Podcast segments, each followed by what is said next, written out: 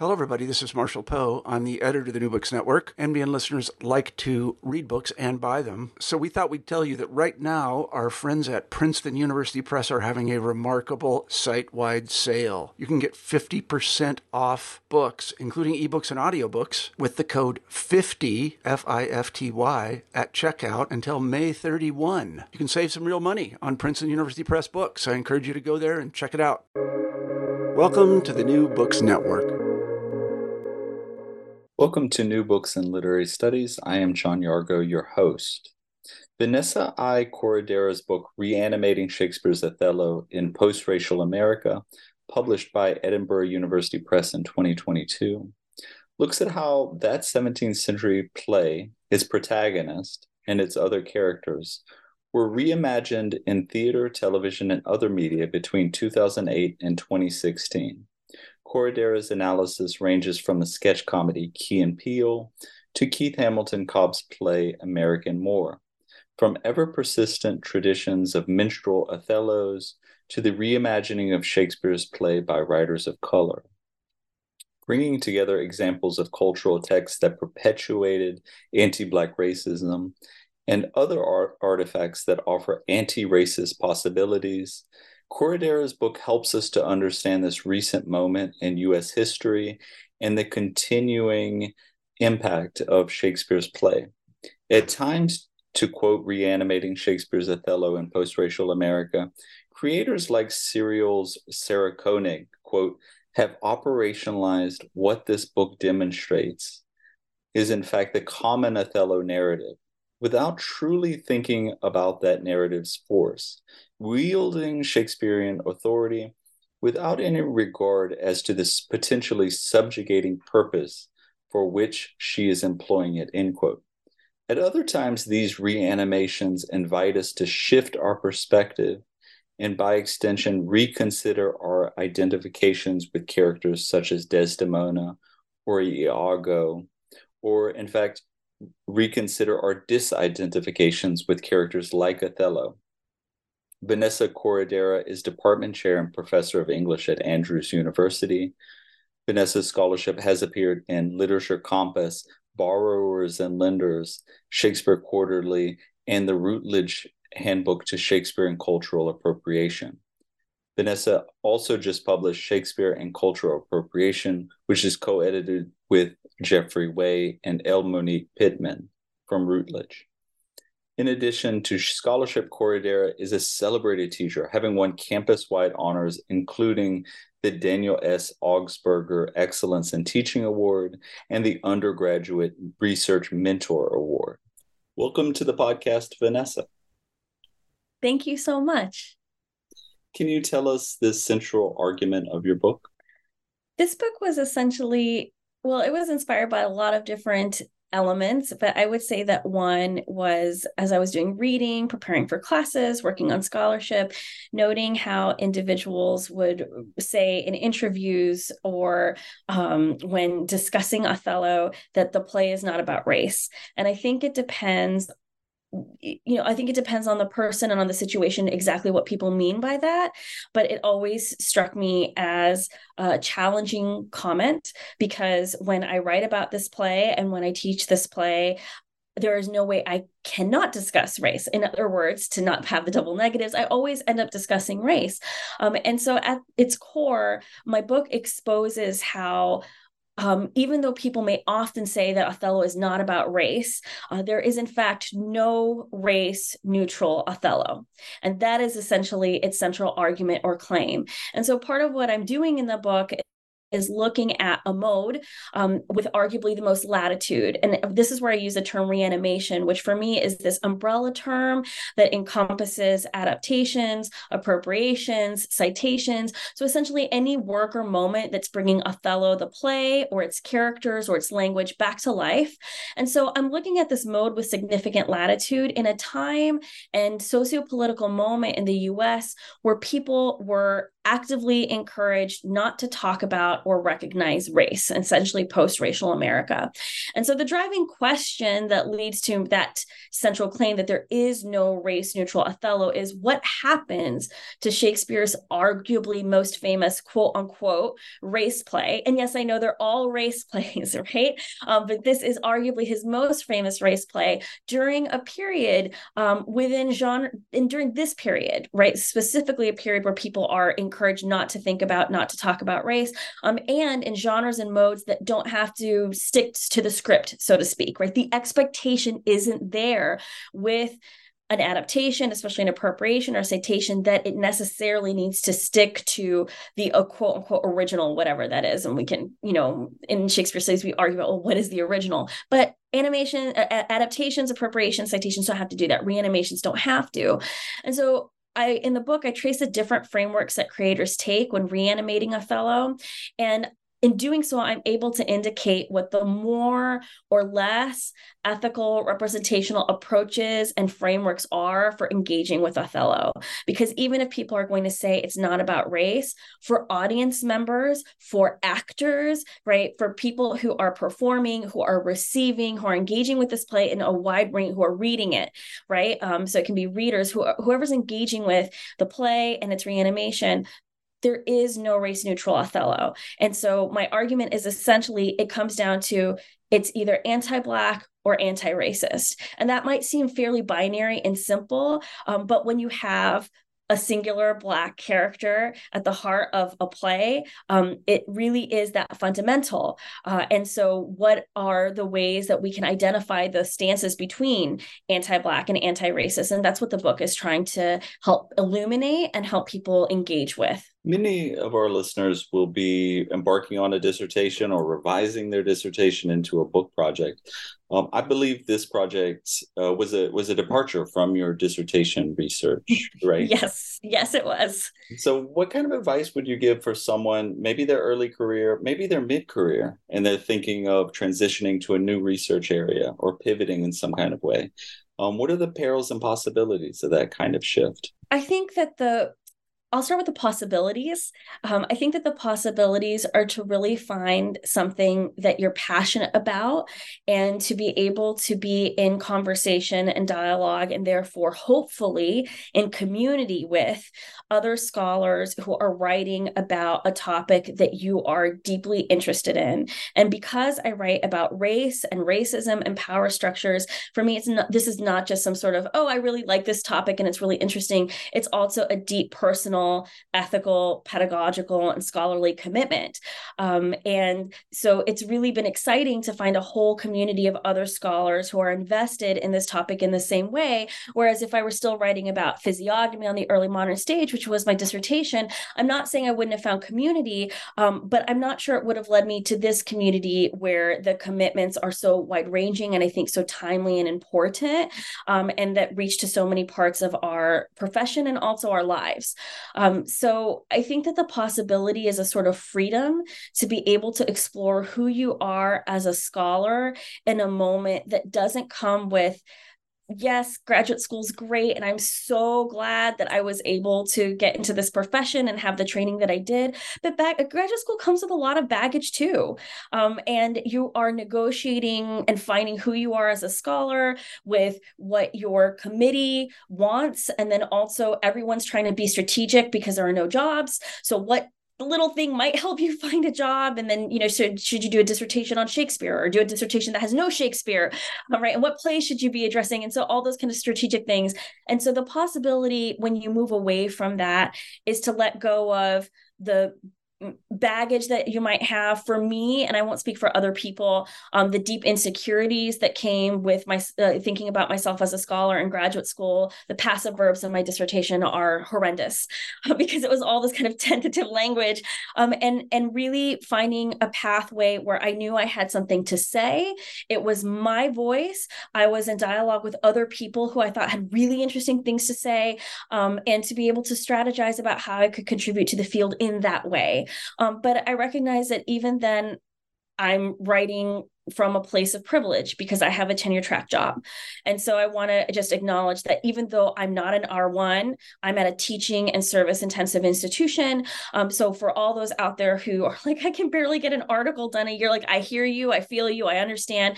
I still had a lot of privilege. And so, you know, I say all this coming from the fact that I have a steady job. Um, and so that's part of the peril we're missing out on so much scholarship that's out there that could be produced because we don't have a field right now that can provide jobs for all the amazing people um, who need the time and space and support to be writing.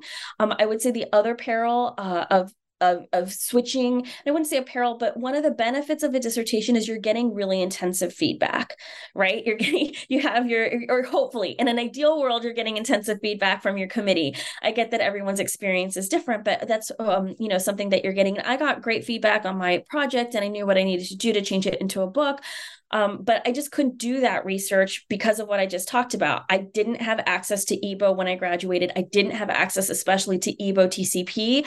I couldn't spend summers in the archives because there was no money to send me to the archives um, right? And so um, and i get that there are always fellowships and all sorts of different things but when you're not at a school with a certain name those don't come as easily. Or when you're not at a school where you can spend time writing that fellowship or that grant because you're teaching so much because you're doing so much service you know becomes hard. Um, and so the peril sometimes of, of of switching is that you move into something and and i had to um, and i didn't always know where that that community was going to come from that was going to give me that feedback. Um, and I wasn't, and this is perhaps particular to me, but I would guess not. I wasn't always comfortable approaching other people to ask them for help. And luckily, I was able to connect with some individuals here, my colleague and friend, um, L. Monique Pittman, um, who was very generous and much more advanced in her career at the time and was willing to sit down and read every word of the new stuff I was producing. And because she invested time in me, then I felt more confident. And then I was able to then make broader networks. Um, but it can be a challenge, right? To sometimes approach other people and be like, oh, well, you read my work. I know some people are incredibly incredibly brave and they're very good at self promotion and they're very good at putting themselves out there. For those of us where our personalities may not lend ourselves to that, I think starting a new project can be challenging in that way. Um, and then, of course, you're doing new research. And so you go, you have to find all these different avenues that, you know, coursework didn't prepare you for, um, that maybe isn't always exactly what you're teaching. Um, and so that takes time. And some of us have the luxury of time and some of us don't. Um, and so uh, you know, I recognize that um, it's a complicated answer. I would just hope that my example demonstrates for those, those people that maybe don't follow the traditional route that it's not too late and there's never one way to write your first book um, and that hopefully you know that um, they can see someone else who didn't do the dissertation to first book and who you know didn't do it immediately either um, be inspired like oh yeah it can happen. It's just going to look different and be a different timeline but it can happen. In reanimating Shakespeare's Othello in post-racial America, you focus in on this period between 2008 and 2016. The first date marks the election of Barack Obama, which seemed to inaugurate a period in which the U.S. had, and I'm using scare quotes here, gotten past anti-black racism. And the second date, 2016, marks a moment when post-racial America was revealed um, completely to be a, a not credible uh, idea. Let's start with that term post racial and what kind of political and social work it was doing in those eight years. So I discuss this at length in the introduction to the book. And one of the things that's tricky when you're talking about the history of post racial um, perspectives in the United States is that it is intimately connected to a second term that is quite problematic. And that's the idea of the colorblind. And I will say that in the book, because I'm uh, citing so many people, um, that I do use the term colorblind, but I do understand that that comes with ableist uh, connotation. So for the purpose of this conversation, I'll do a correction that I didn't do in the book, in part because um, I didn't fully understand the discussion about the ableism associated with colorblind when I was writing.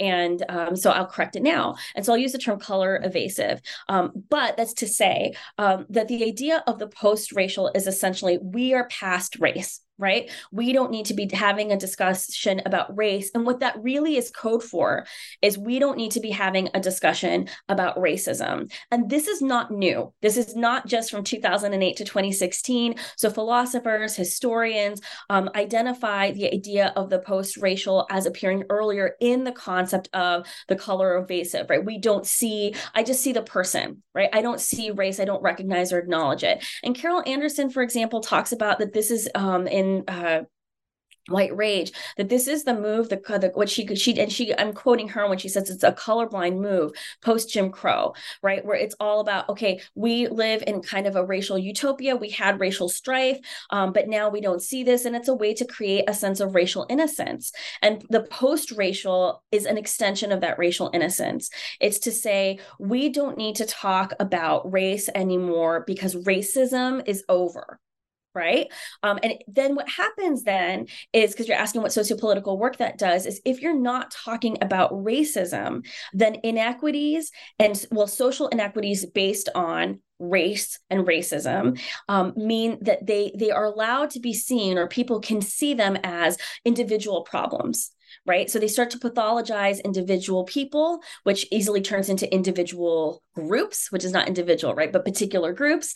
Um, and so without looking at systems and without looking at the systemic ways that racism continues to need to be, that must be addressed. Um, so it's really a kind of way of the post racial is a way of saying, okay, we're not going to deal with race, but you want to spin it in the positive, right? Because you know there's some people who are like, are you sure racism is over? Like, oh no. It's and it becomes this sort of like if you've ever heard anyone say, well, talking about racism is rude, right? Or it just makes it just talking about racism just makes people uncomfortable, or it actually creates more animosity or hate.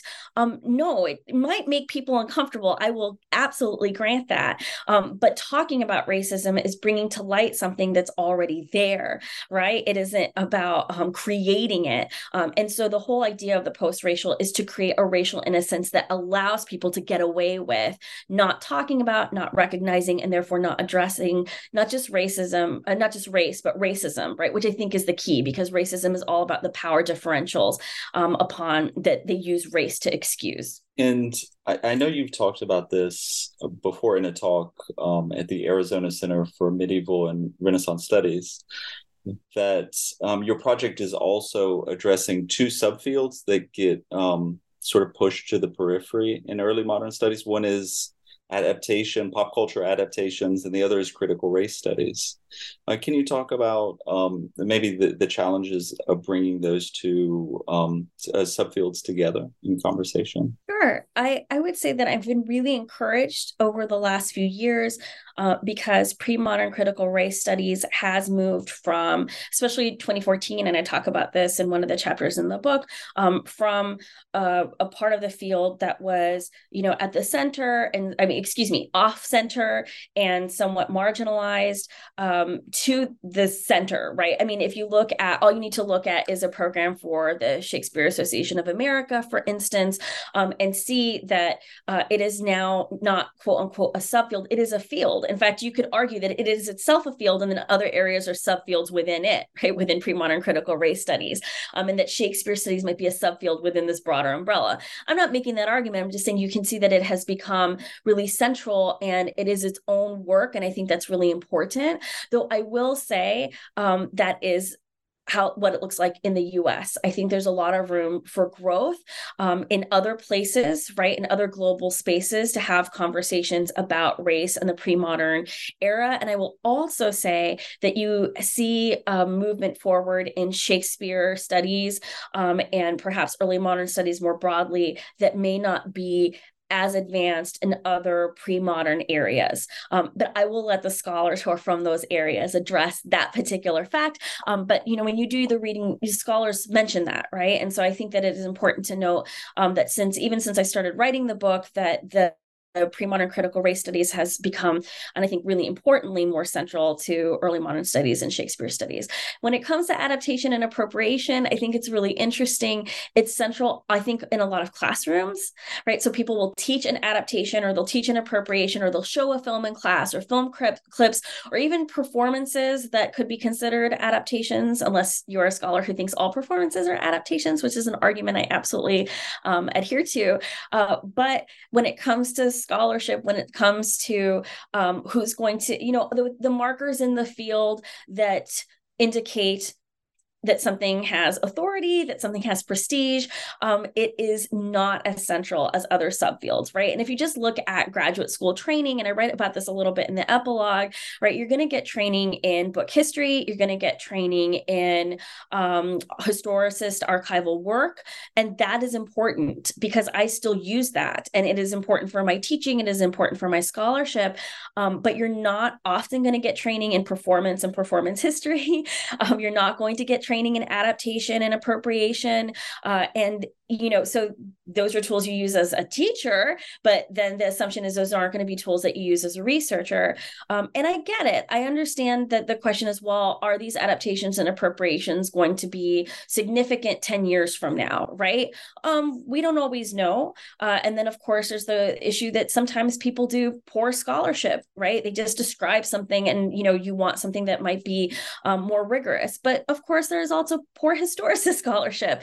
Um, and so i think that that one of the things that I'm trying to do in the book is really create uh, an example for students, for graduate students, for colleagues um, of what rigorous engagement with pop culture, performance, contemporary archives looks like, right? I'm using theoretical models, um, putting different contexts into conversation. Um, and so it is historicist work. It's just historicist a few years ago, right? Not hundreds of years ago. Um, it's looking back to a more recent history um, rather than one that is farther removed.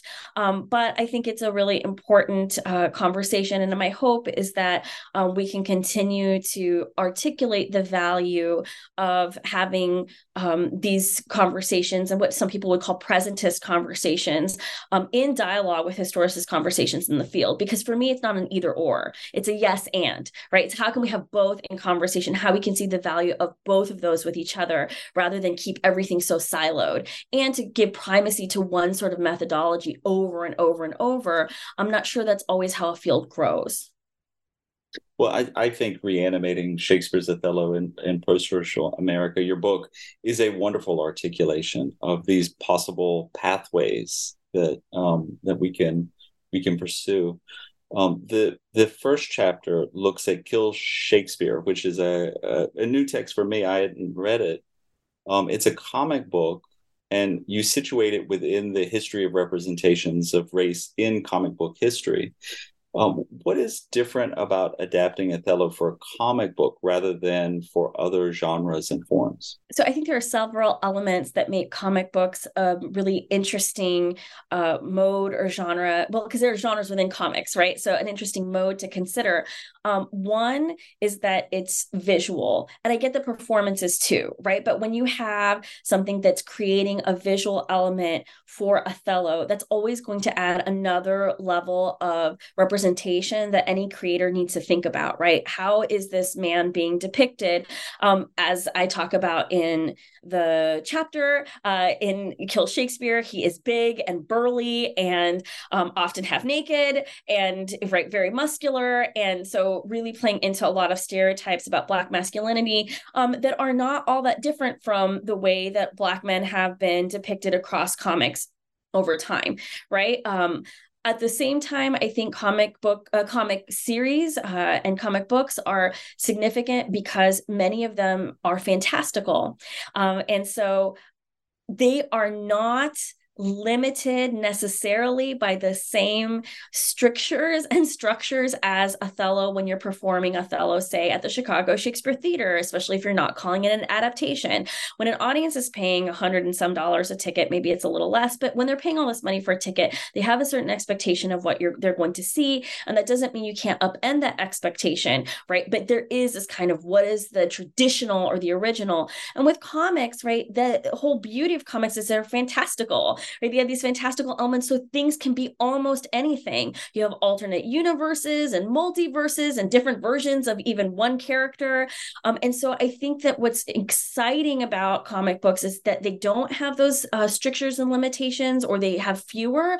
Um, but then the question is, why can't that same creativity and fantasy and magic extend to a many characters of color right? Especially black characters and then b for my particular argument to othello.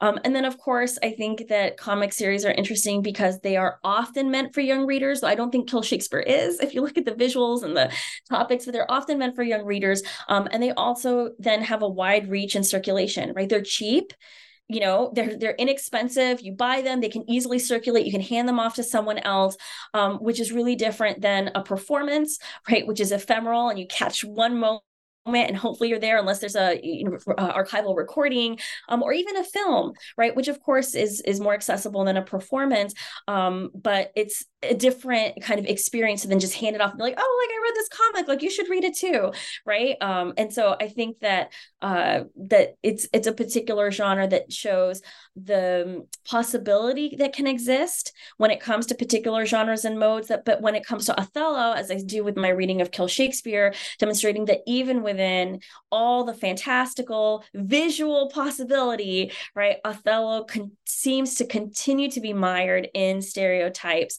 right, that come from stereotypes associated with Black masculinity in the US, stereotypes associated with Othello specifically, right? And then stereotypes associated with um, Black characters, especially in this case, Black men uh, within the comic book tradition. One of the things you touch on is, um, I, I, believe, uh, a commentator compared Othello to Hulk, Bruce Banner and the Hulk, that that character, and uh, you reflect on the ways in which the Hulk is allowed access to certain affects that Othello cannot, or that there are um, th- there's a cultural context that that makes their their bodies readable in different ways. Can you talk about that? For sure, you know, and I want to. And I want to be conscientious about anytime you talk about comic books, just like, well, which Hulk and from which series? And so, right, okay, yes. But traditionally speaking, one of the fascinating pieces about Hulk is that he has an alter ego or he is the alter ego ego for Bruce Banner. And so I'm going to just stick with um, though I have read other series I'm just going to stick with the perhaps most accessible um, uh, depiction of Hulk because it's the most uh, popularly recent, which is uh, right Mark Ruffalo playing Bruce Banner in um, the Marvel Cinematic Universe.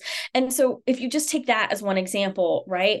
Um, Mark Ruffalo plays Bruce as um, really thoughtful. He is unassuming. If you look at the casting, right, he is much um, like while yes also handsome much shorter than say chris evans right? And um and i am forgetting who plays thor chris another chris chris hemsworth, there we go got there. But chris hemsworth right? And so um you know he doesn't have that sort of like traditional manly man uh depiction that some of the other superheroes have.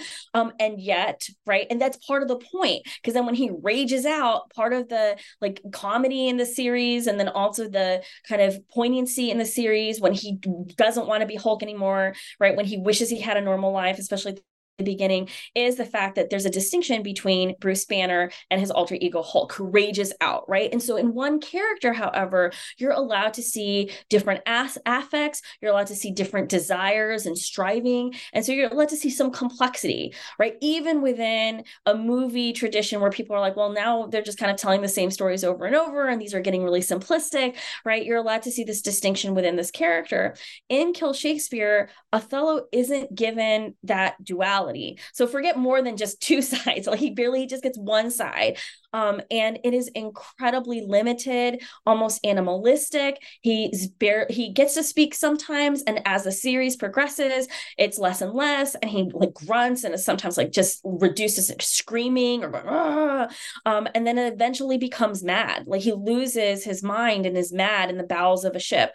And so not only is he not allowed an alter ego, which is one of the crucial ways as scholars have pointed out, and I talk about in the chapter, um, scholars pointed out that alter egos are a crucial way of creating depth to um, or for comic book um, comic book characters, but also these alter egos have often been ways of thinking through issues of identity, right? And what identities are allowed to be out in the open, and which pieces of identity have to be hidden, right? Which pieces of identity are accepted and which um, are not, right? And so it has been the alter ego piece has been a, um, scholars argue a way for comic books to think about sociopolitical issues um, and the issues of identity and representation representation. And Othello doesn't get that right? He is described in Kill Shakespeare as Hulk like um, in the pages where he's drawn. But unlike Hulk, he doesn't get that depth and that multifaceted um, characterization. And he's just a very flat character. And so I end up arguing that he almost essentially serves as a prop for the self actualization of the two white heroes, uh, which in this case are Hamlet and Juliet. In the second chapter, you look at Othello the remix uh, and ex- as an example of uh, color evasive racism, and in particular, the way the Q brothers obscure uh, race and racism by relying on comedy. Can you talk to us about that production and how it sits within the co opting or the mainstreaming of rap? So I want to shout out my students here because they are the ones who went and saw Othello the remix first, and they were like, "Oh, Dr. Corredera, you have to go see Othello the remix." And I was like, "Okay, okay," um, because I just hadn't gotten over to Chicago to see it, and so shout out to them for uh taking the time to introduce me to things that they know that I will be interested in, um, and. Othello the Remix is really interesting because the Q brothers, this is not their first uh, hip hop adaptation of Shakespeare, but every um, piece that they had done before Othello the Remix was an adaptation, as they call it, of a comedy. Um, and so this is the first tragedy that they tackled. And I think it's really interesting because you can tell that there's anxiety about this decision um, in their script and in their performance because uh, they have this line where one of them says, oh, Othello, that's a tragedy, right? And then another one responds, yes, but there's comedy in it.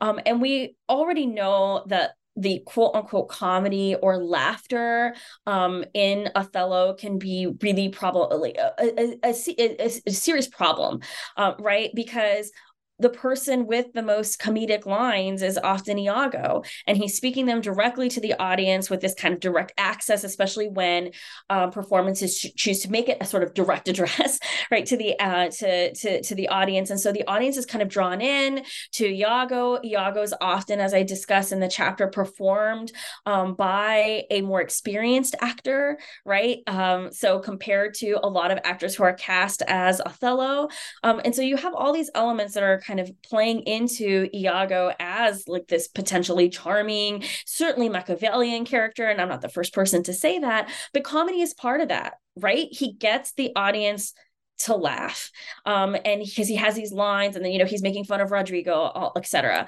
um and but he also gets the audience to laugh at Othello. And I bring this up because to say there's comedy in Othello um, may be true, but you need to think about what that comedy is doing in the play. Um, and then what happens when that comedy is taken out and then amped up. Um, and then to add to that, right? So comedy is one element, and then you have the hip hop element. Um, hip hop within itself carries a lot of history when it comes to cultural appropriation, which I talk about in the chapter.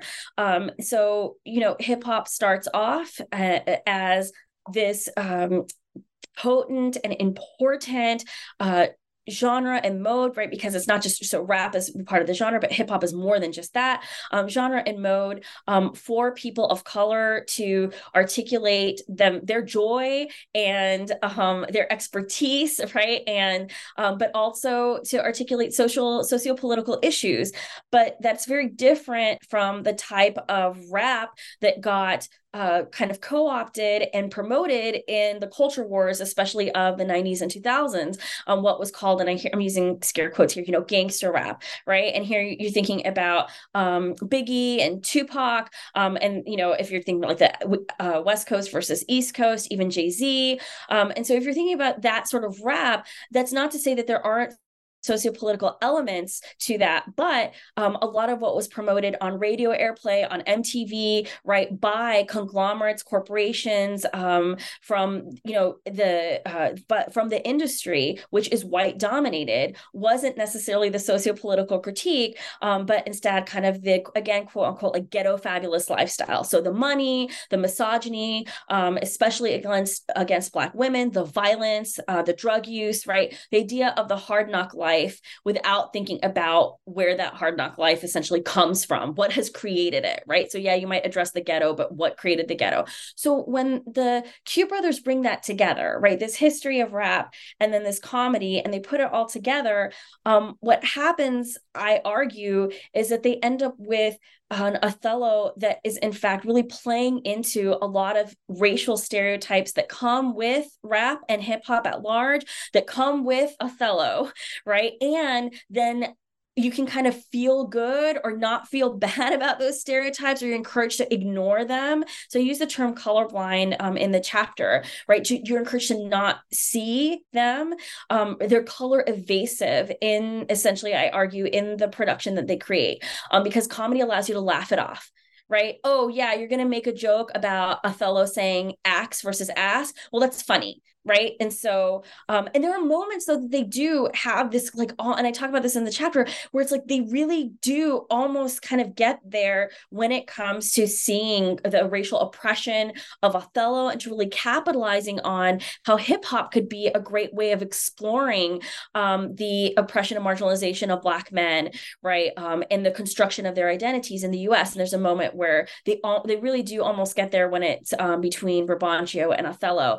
Um but then it's like they get too nervous or something and then they kind of back off and then everything's about kind of being funny again and joking um, and i think that that's a disservice to the complexity of othello and to what adaptations and hip hop right can do with shakespeare and i think a, a couple of those changes um, if i'm remembering this correctly um, othello says he doesn't know his pops that yeah. he's alienated from his father and that his mother is struggling with drug addiction neither of which i think has any connection to the play, right? Neither of those things are grounded in the play.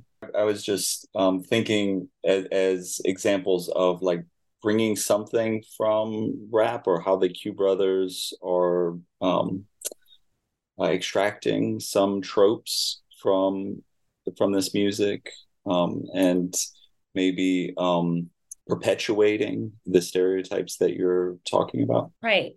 And I think, um, you know, I don't want to sound like I'm one of those adaptation or appropriation scholars. It's like, oh, it has to be like the original, right? Because you're you're correct. That doesn't come from the play, right? Othello says he's descended from, you know, he, he from kings, like that. He has this kind of royal lineage. Um, so I, I, understand, right, that there's a possibility there that they didn't bar that they didn't pursue, even if they weren't going to pursue that right? Even if they wanted to say, you know, he talks about his mom being on crack, like she's a junkie, right? He didn't know his father, as you pointed out, um, and that hip hop becomes his way of escaping the streets. Um, those are all tropes that are part of that kind of gangster rap, that kind of um, you know ghetto fabulous lifestyle um, that was promoted in the 90s and 2000s. And in the chapter, I include some numbers of how popular rap got, um, especially with young white audiences, right, who were able to listen to rap and kind of think about and be thrilled by the dangers of the quote unquote streets, right, and the coolness of rap without really having to then engage with um, the kind of seedy underbelly that has created those streets that has created the crack problem that has created what like why do we use the term crack anyway right? That has created those issues in the first place. So they get all the cool right without any of the burden essentially. Um, and i think that that's part of what the production does right? They take all these elements and i don't think there's anything wrong with necessarily taking those elements because you can then you know by by depicting them or talking about them you could critique like well why is his mom a junkie right? Why would he feel that hip hop is the only way to get out of the streets? Um, but there is, for example, no kind of conversation about that. There's no conversation about like he there's never a moment where he has any pressure um, from some sort of you know big wig or corporate entity to not have sociopolitical elements in his um his music uh, when in fact we know that that happened to actual artists right? And so um, it just all kind of feels a little bit like window dressing to make shakespeare edgy right? And they are like such the q brothers are such lovers of rap and hip hop and they know their history and they know the genre. And so it's not just about making shakespeare edgy it's about like doing something that they love. Um, but i think it's just also a set of nerves about going there when it comes to race. And while i think you probably probably need to go there when it comes to rap and hip hop in general when it's tied to Othello, you really notice um, when you're using all these tropes, um, especially when you don't have a whole, you know, uh, a set of albums to kind of create a point and counterpoint. Because Imani Perry talks about how the kind of gangster persona can be a way, um, like a, a way that that rappers on purpose adopt the stereotypical persona but in order to critique those stereotypes, but they do it over a series of albums over a whole career. And here you have 90 minutes.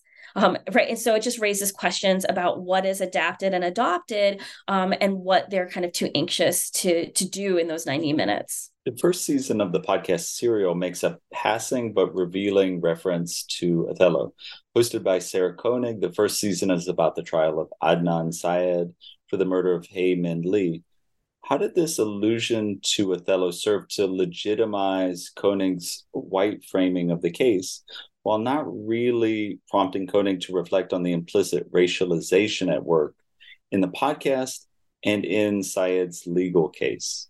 This is one of those moments where I was listening to something for just interest. I like true crime. And so I was listening to uh, the first season of Serial, and then I'm like, oh, did she just mention Shakespeare? So I, you know, go back and listen. I'm like, yes. And it just kind of sat in my mind for a, a little bit. And then eventually I was like, oh, I have something to say about how this is working um, once I listened to the whole series. And it's interesting because it's not like Koenig references Shakespeare over and over again. It's almost a throwaway moment.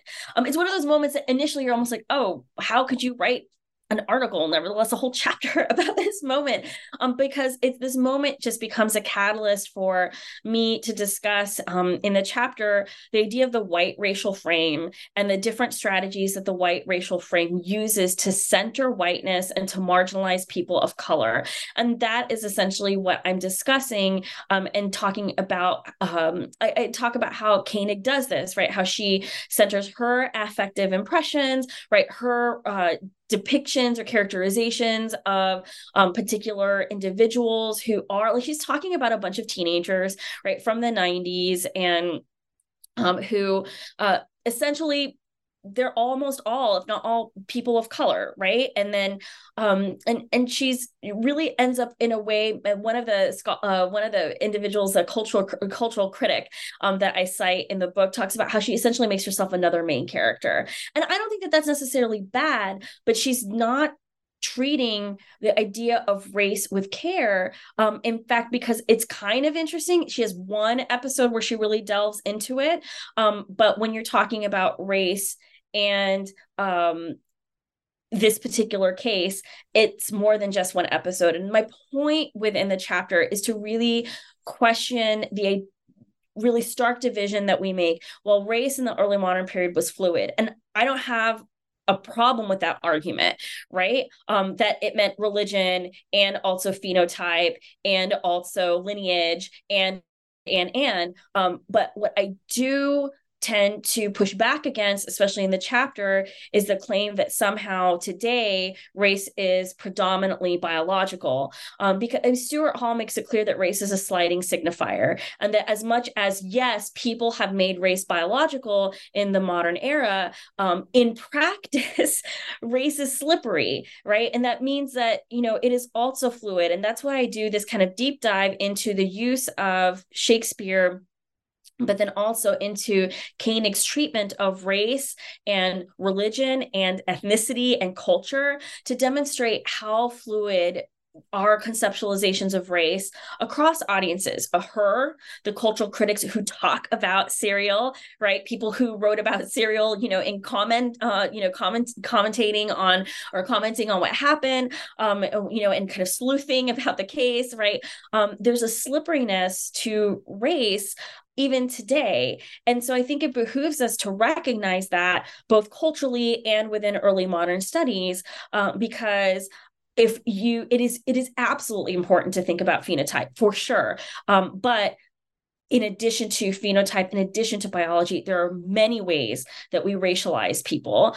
And, and here's where I think uh, what I was saying earlier matters our historicist approach to race, right, and thinking about its fluidity can be really helpful to thinking about the trans-historical or cross-historical, I think is more accurate than trans-historical because it does change, but the cross-historical connections um, for how we employ race as a cultural concept in order, right, to sometimes advance racism, right, inequities of power, um, but then also sometimes to like help us not see, and we're back to the post-racial, not see race and not talk about it. Well, I'm really talking about religion, right? Well, when you're talking about a Muslim in Baltimore, right? Yes, pre 9/11, um, but uh, you you're still talking about um, you know anti-Islamic sentiment that very quickly gets racialized, as the language of the podcast demonstrates. And so I think it's really really important to be able to to recognize that fluidity happens today so that we can be aware of all the ways that we may be complicit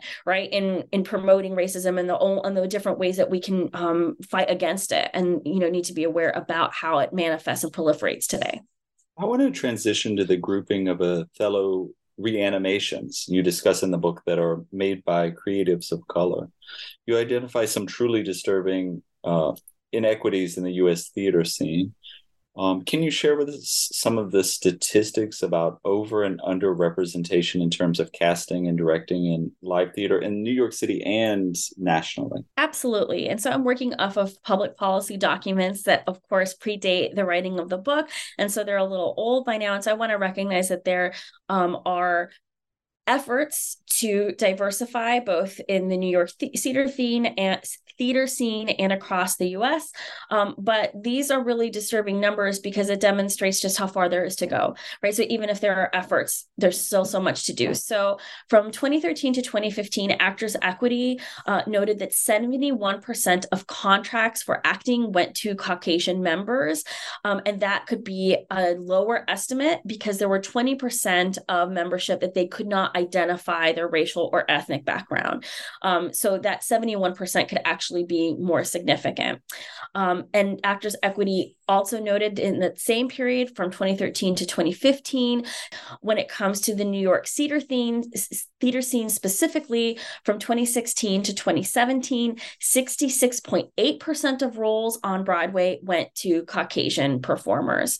So that just gives you a sense of when you see, for example, on great performances, um, something like the public Shakespeare Shakespeare's Much Ado About Nothing, or later the adaptation Merry Wives, when it's an all Black cast, how significant something like that would be right? If you're having 66.8% of roles on Broadway going to uh, Caucasian performers.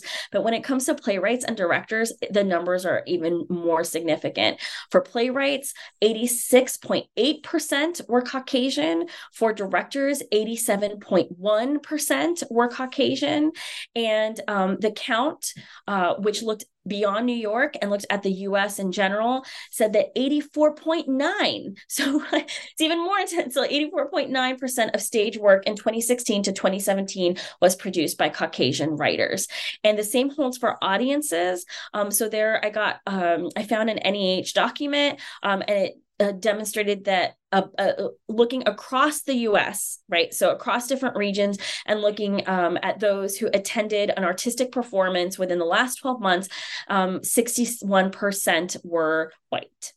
So these numbers demonstrate, and and and what was really interesting is I had the chapter almost entirely written, and then that letter, that "We see you," um, uh, the letter came out. So you know these are the numbers that demonstrate um, these are not just actors complaining, right? This isn't just an anecdote. Oh well, this person didn't get a part, or maybe it was just um, you know one person's experience, right? The, these, this is the data that's demonstrating just how challenging it is when it comes to performance uh, when you're thinking about diversity because it's not just about casting right? It's about whose work is get who's writing um, the plays and then not only that then whose work is getting produced right? Who are the producers? Who's directing this work?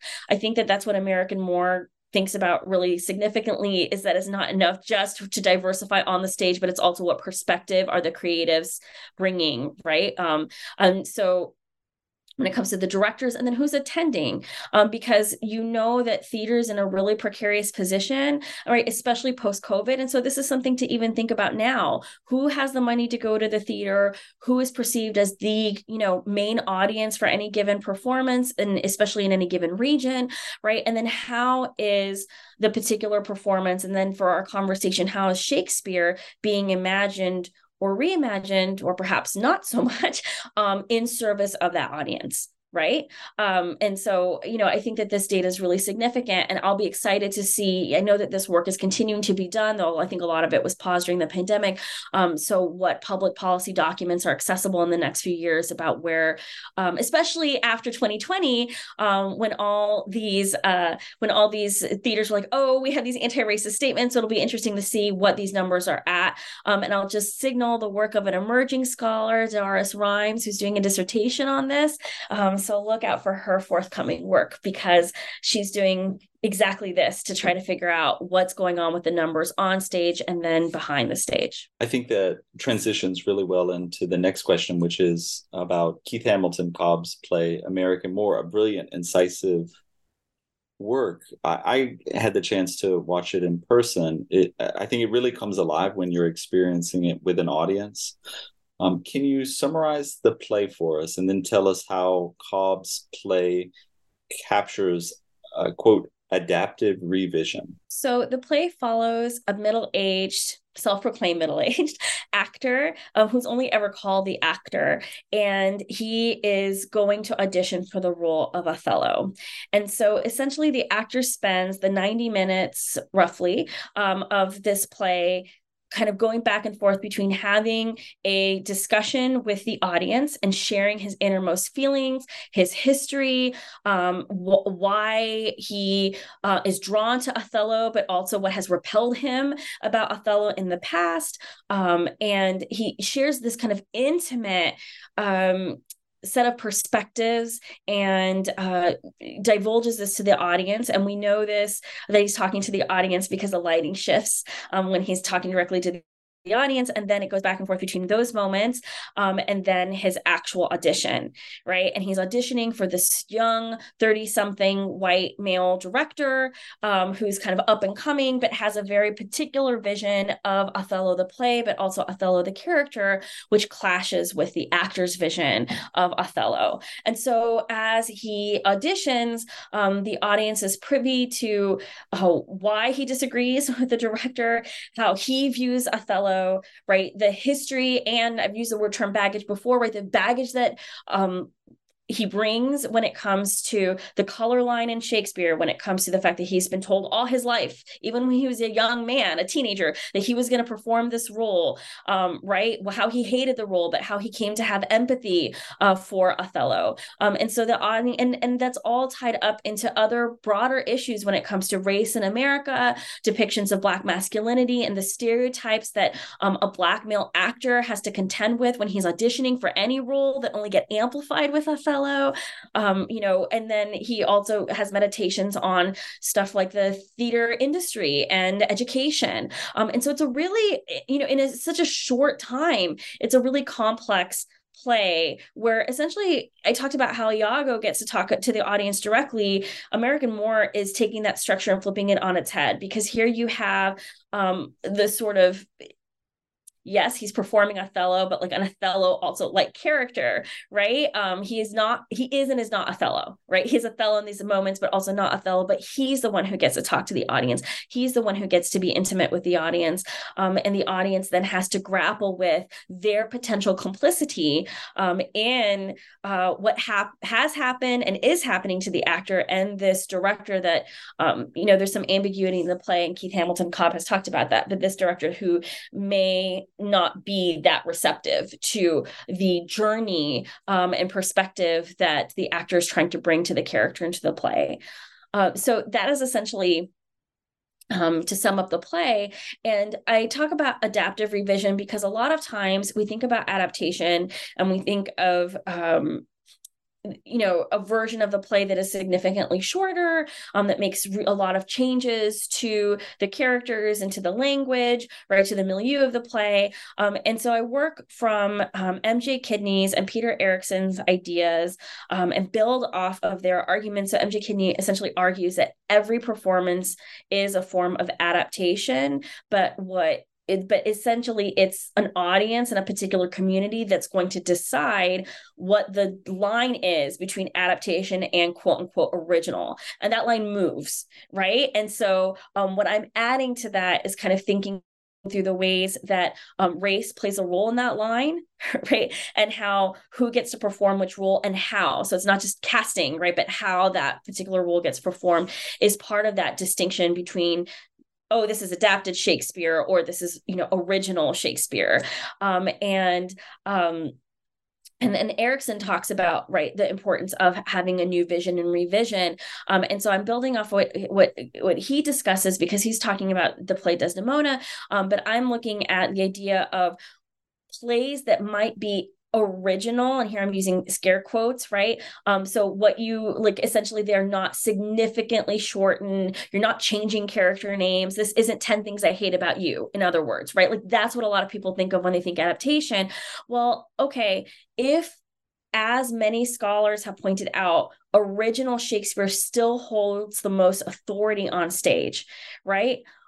We need to have and make space and this is the adaptive revision for those original versions um, to be more thoughtful and ethical and the perspectives they take to race right? And the way that race and representation are depicted not in with casting and with the creative group who's comprising the play. So it's kind of creating more space on the spectrum between adaptation and original right? To have a place here where there's someone who at least has a different perspective and is willing to adapt the perspective that a director a producer that the company is going to take and bring so that it's not just one actor working on their lone with their you know personal uh, motivation to try to really think through race ethically but that everyone who's coming to the table for this kind of original shakespeare performance is being as intentional about thinking through race as possible. Um, and not just an othello right? Any play as we're pointed out they're all race plays. Um, and so to be thoughtful about race in each play as a team as um, even when it's not quote unquote what one would say is an adaptation. And I and I'll just say if you want an, an example of that, I would say that the public's Much Ado About Nothing is a really great example. They didn't market that as an adaptation, um, and yet it's doing really beautiful and meaningful and interesting things um, with something that's still the original, but taking really distinct and thoughtful, meaningful perspectives on a play that's not traditionally a race play and yet has something potent and powerful to say about race in America um, because it had a different vision. And I know you visited uh, the Folger Shakespeare Library in DC and looked at early drafts of Cobb's play. Um, I believe the first draft was um, written in 2014, and then um, a version was published by Methuen in 2020. Um, what did you see in the, uh, the, the revisions of American Moor. So, of course, there are all the little tweaks to language, etc. But as I close the chapter, one of the things I talk about um, is the way that Cobb really helpfully provided appendices, which include some of the cuts. Um, and he's incredibly generous when he talks about why these cuts were made. Um, and so when it comes to working with the director and dramaturgs and the producers of American Moor, the idea was that these cuts were made in order to make American Moor as cohesive and streamlined as possible. And yet when you look at the cuts, it's worth noting that one of the cuts that's fairly significant is a meditation on education and race in education. Another is a significant cut based on uh, where where the actor is meditating on and critiquing uh, the theater system, especially regional theater, um, where he talks about there's like not enough time to rehearse. All right, and he talks about like the racial components of this when it comes to Othello, um, and I think, and then there's another cut where he has he talks about his Desdemona, um, where she he had a Desdemona in college, and you know who who was this Desdemona to him, etc. Um, and so I don't talk a lot about the Desdemona cut, but I think the other two are really interesting because if you're thinking about well, who's going to be interested in a published text of Othello. I mean, excuse me, who's going to be thinking of a published text of American Moor, right? It's going to be people who are interested in American theater and people who are interested who are often, you know, Shakespeare scholars, right? Um, in fact, and and I, I think this is important to know, uh, there were Shakespeare scholars, in fact, pushing, and it came out the the published version of American Moor came out earlier because there were scholars online agitating and advocating for we need a version of American Moor that we're teaching. That's not just copies that we got from the Folger or that you know uh, Cobb has been so so generous to like help us access. Like we want a, a version that we can hand our students and that uh, we can work off of. Um, and so you know there was significant interest from scholars, and there is continued significant from scholars in this play. Um, but it's interesting to think about the fact that the moments critiquing systems right the educational system and the theater system and especially some lines about how those two feed into each other are in some of those cuts. And i'll just leave it at that because you know cobb has been really generous. I am a little more cynical than he is about why those might be there. Um, so i and that's the beauty of it. We as scholars can look and decide why we think those may have been. There are more articles to be written about that i'm sure. I think the only prop in American Moor is the Kim Hall edition of Othello. I, I, think that's the the main prop in the in the play. And that edition of Othello, published by Bedford St. Martin's, I think was really transformative in how Othello was taught in the classroom. And Cobb's play American Moor also talks about um, race within the English literature classroom. There's a passage in Cobb's text, I had forgotten about this line, about a fraught encounter between the actor character and a college professor. Can you talk to us about that exchange? Yeah, you know, if you're an educator watching American Moor, and I had I watched it first before I ever was able to look at the script, and so to me it was just like, oh, okay, you know, here I am, right? And I'm not saying that I'm that educator, but I could be. Any of us could be. We actively have to not be. And so here I'm going to give a little shout out to um, Nedda Mehdizadeh and Ambereen Dadabhoy and their anti-racist Shakespeare um, with Cambridge Elements because they have a whole book on all the strategies for teaching Shakespeare and race in thoughtful, engaging, ethical ways. Um, and it's open access. So if people don't want to be that professor, right, um, their book is a great resource uh, for for making sure you are not being that person. But it just struck me. Um, you know, as a professor sitting there listening to someone talk about his college experience, right? Um, it's really moving, but also, again, a way of just thinking through who is complicit in the Shakespeare color line, right? Even as the stage is open in a way that it wasn't, you know, 10, 15, 20 years ago, 30, 40 years ago. Um, that doesn't mean that it's not perpetuated every day in a classroom. When and this goes back to where we started our conversation when professors and scholars insist that othello is not about race and then they're teaching it to their undergraduate or graduate students what then is it about? And what are they perpetuating? And if they think it's not about race are they letting their students have an alternative voice and perspective to say but maybe it is? I mean so i think it's really important that and that happens really early on in this play um, because he's talking about how you just see the prof- the teacher having all these kind of microaggressions where it's like oh that's not how you pronounce it or you wouldn't know how to do something a certain way or don't play that character play this character and this character is always you know the moor in titus andronicus and then it's othello. This actor can't be he talks about titania and he can't be hal right? Um and i'm not a theater director, um, but I am a teacher and I have to think about my own role in the classroom. Um, to if I'm going to talk about these plays, how do I avoid those microaggressions? How do I make my students feel included and seen um, and not excluded and marginalized? Um, because obviously they carry that with them, right? And then, you know, I taught American Moor shortly after seeing it with Othello. And what was really interesting is that American Moor does make students feel seen. One of my students started, you know, she was incredibly emotional in class and saying, I am so grateful because it was so painful to see a Black man like my brother like my dad depicted in Othello in a way that I find really racist. And I know some people like, oh, it's not racist, it's critiquing racism, but my student had an affective experience where she felt it was racist, right? Um, and then to see a black man so thoughtful and articulate and kind and engaging and smart and passionate and powerful in American Moor was really important because that's the black man I know in my dad. That's the black man I know in my brother. And so I think American Moor is really important um, in that regard. And so it's up to us who are teaching Shakespeare to think about are we, when we teach about race, are we also providing various inroads where students can see not just black objection but also black excellence right? And that may not be through american moor though i highly recommend it. It can also be through the other primary text and the secondary text that you assign in your class right? Um, so that it's not just this kind of negative uh, depiction of blackness or any other marginalized figure right? Um, you know you want to be really thoughtful about how you're engaging with these issues. And so i think that's a really important moment. And i will just say like i teach with the Kim Hall. I teach with that edition, and you're right, it was really transformative for me to read and teach with it. Um, and if people want a really good resource, they should read Brandi K. Adams. She has a beautiful uh, um, short essay in Shakespeare about the meaning of uh, um, the actor carrying that particular edition in the book uh, on stage. In 2011, Toni Morrison and Rokia Traore created an experimental operetta around the character Desdemona, by analyzing that operetta, you explore what you call the Desdemona problem. What is the Desdemona problem?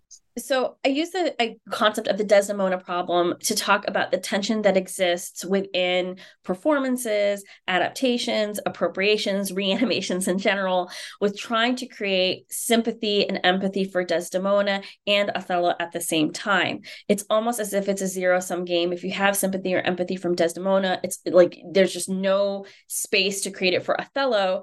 Um, and there's no space to recognize that yes othello it, it's horrible. He is he abuses and his wife and murders her. And so that's not to in any way excuse that. But at the same time um, there's then little room to be able to explore the idea that Desdemona, as Peter Erickson has really convincingly argued, um, uses discourse and language, whether intentionally or not, that makes her complicit, right, in the racial marginalization and abuse that Othello experiences. And so it's this kind of tension where you can't quite manage to center both of these characters and think about both of their types of oppression, right? Hers because she is a woman, and his because he is a black man in an all white society.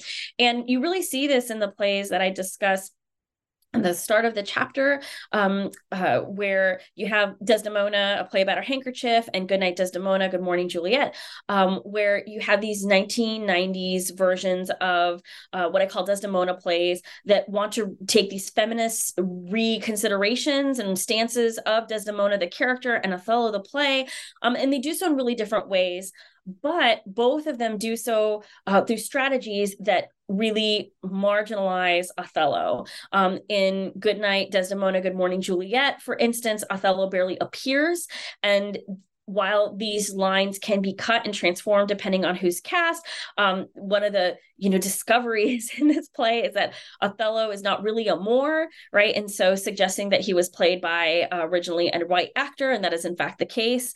Um, of course those lines can be excised if a black actor is uh, cast in the role um, but he and then he's kind of he's just dumb right desdemona's smart and brilliant and um, iago's a very obvious liar and then othello is barely on stage and when he is he's just a fool he's a buffoon uh, and so that's one strategy. In Desdemona Play About a Handkerchief, um, there's a lot of emphasis on Desdemona and her freedom and her sexuality. Um, but in it, she really demeans Othello and right she she talks about how she sleeps with all these other men um because sleeping with them can take her from to different places. Like it's like by sleeping with them it's like as if she's traveling from place to place and getting the freedom that she wants as a young Venetian woman. And so you know one of the things that you wonder is like well why isn't the same happening with Othello? And then Emilia describes Othello as sort of stalking Desdemona smelling her sheets right almost as if using language that depicts him almost as a predator and Desdemona as prey, um, right? And so, yes, of course, uh, Vogel, who is the author, um, is trying to create tension because as you're moving toward the end of Desdemona, play about a handkerchief, you know that you're coming to that scene in the bedroom, right? Where where Desdemona is going to be murdered. Um, so yeah, she's building tension, but she's building it at his expense, right? Where she's really racializing him and making him seem animalistic. And what I think is really brilliant about the operetta Desdemona is that it makes space. It's really truly intersectional and thinking about the competing forms of oppression within one identity, but also between identities that come in contact with each other. And it makes space for absolutely recognizing how Desdemona, as a woman, faces oppression when it comes to her parents who want her to marry for status, when it comes to the gender expectations that they place on her. It talks about how when she laughs too hard or plays too much, right, her mother makes her stand barefoot in a puddle for 10 days, right? She makes it clear that her father doesn't love her and he just wants to sell her off. Like he's treating her like, you know, um, something like like goods essentially. Um, it does that and at the same time right make space for thinking for making it clear because othello gets to speak right and it makes space for um, othello to be able to say i was racially abused, right? Everybody wanted me for my power and for my martial prowess, but they didn't want to incorporate incorporate me into society. In fact, they lifted me up just to pull me down, right? Um, he talks about his traumas that led him to where he was. He was a child soldier in this reimagining, um, and so I think, and and then allows Desdemona and, and Othello to dialogue uh, with one another. And this is after Desdemona has dialogued with Emilia and with the maid that she once called Barbary, but who now has the name Saran. And so you, through these engagements, you see Desdemona having to confront her privilege, right? Her privilege of class with Emilia and her white privilege with uh, Saran and then with Othello. Um, and so it's really thoughtful again to think through um, how there is space in this one play for all those layers and complexities. These are imperfect characters who do imperfect things, and yet there is a thoughtfulness to try to get the audience to see, right, that there is also um, oppression that both of them face, and that then they take out on each other. Right. And then they fuel each other in that way. And so I, I, I think that it it really helps resolve the potential for the Desdemona problem but as I end the chapter, it's really hard because it's a very inaccessible play. I've only ever been able to read it and see clips. Um, it can't really be reperformed uh, and not not easily. Um, and so, uh, and Ayanna Thompson has talked about this as well, right? About the accessibility problem with the play. Um, and so it's great that it's accessible as something we can teach, um, but I wish it were something that people could perform more easily because you see on YouTube people performing Desdemona play about a handkerchief, people performing Good Night Desdemona, Good Morning Juliet, um, and it's not as easy to re uh, perform um, the operetta because of the music and the and the language and the like particularities of performance um, that go into it, as Thompson argues. I've been looking forward to discussing these next two texts with you. The okay. sketch um, Othello Tis My Shite from the uh, television sketch comedy Key and Peele and Jordan Peele's later movie Get Out. In the sketch um, Othello Tis My Shite, there's two black characters in uh, 17th century England, and they go see this new play by Shakespeare titled Othello and we see them at various intermissions throughout the play come out. And you know at first they're very excited that there will be a black protagonist on the stage. And then at the end or as the play progresses they become increasingly disappointed with shakespeare's representation. Um, how does uh, this key and Peele sketch um, offer a different kind of reanimation of Othello of Shakespeare's text? Well, I think part of it is it's just so fascinating, right? Because it's just it's a few minutes you know two three minutes it's a sketch right? Um and and part of it is who it chooses to center and that's you know in part that's what the whole chapter is about. Um the way that they establish the whole premise of the sketch um the focus is on the quote unquote the moors and that's a they are the early modern version of um the valets right? These two other recurring characters across the key and Peele sketches and who are like love action films and love you know they they like get really really excited but then they also get really excited excited about these um, other, you know, Anne Hathaway, for example. Um, so these things that could, could potentially seem in, incongruent with one another. Um, so they're at this play, and I think that we're spending time with these characters, with their perspectives, with their voices, and then um, Shakespeare is actually really deauthorized, and because he appears and then kind of halfway through um, this sketch. And it's just not this is not like the bard or the swan of avon. He's sniveling um, right? He at first tries to say when, when they're upset with the representation he tries to say oh it was christopher marlowe. And they say no no no that's what you said with the merchant of venice right? We're not going to fall for it this time. Um, and he's just absolutely um, slimy. He's slimy right? And they call him like big will and willie right? And so the you know shakespearean authority is both present but then put to the side right? Because one of the things that they talk about is like they didn't think that executives at comedy central were going to let them do that the producers were going to let them do this sketch because that you know they're going to be like oh who knows othello especially like what pothead watching this at two in the morning is going to know othello and that's a quote from key and peele in a vulture uh, interview um so you know at the, and then at the end of the sketch they have Shakespeare write another play, right, which is Shaft. Um, and so there's still that kind of Shakespearean authority. They want the kind of Shakespeare there, but then Shakespeare is also it's almost like Shakespeare's a means to an end, right? And Shakespeare is also kind of marginalized and not marginalized, but like taken down a few pegs.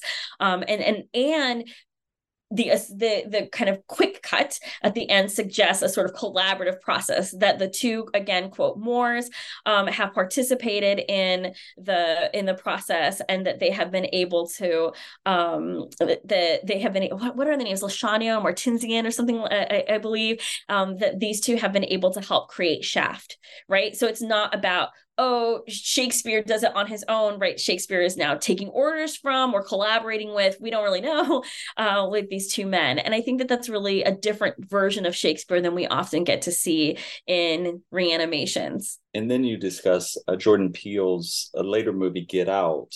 And I don't know how much of the plot we want to summarize. I, I suppose it's about um, a black man and his white girlfriend visiting her family in upstate New York, I think it is.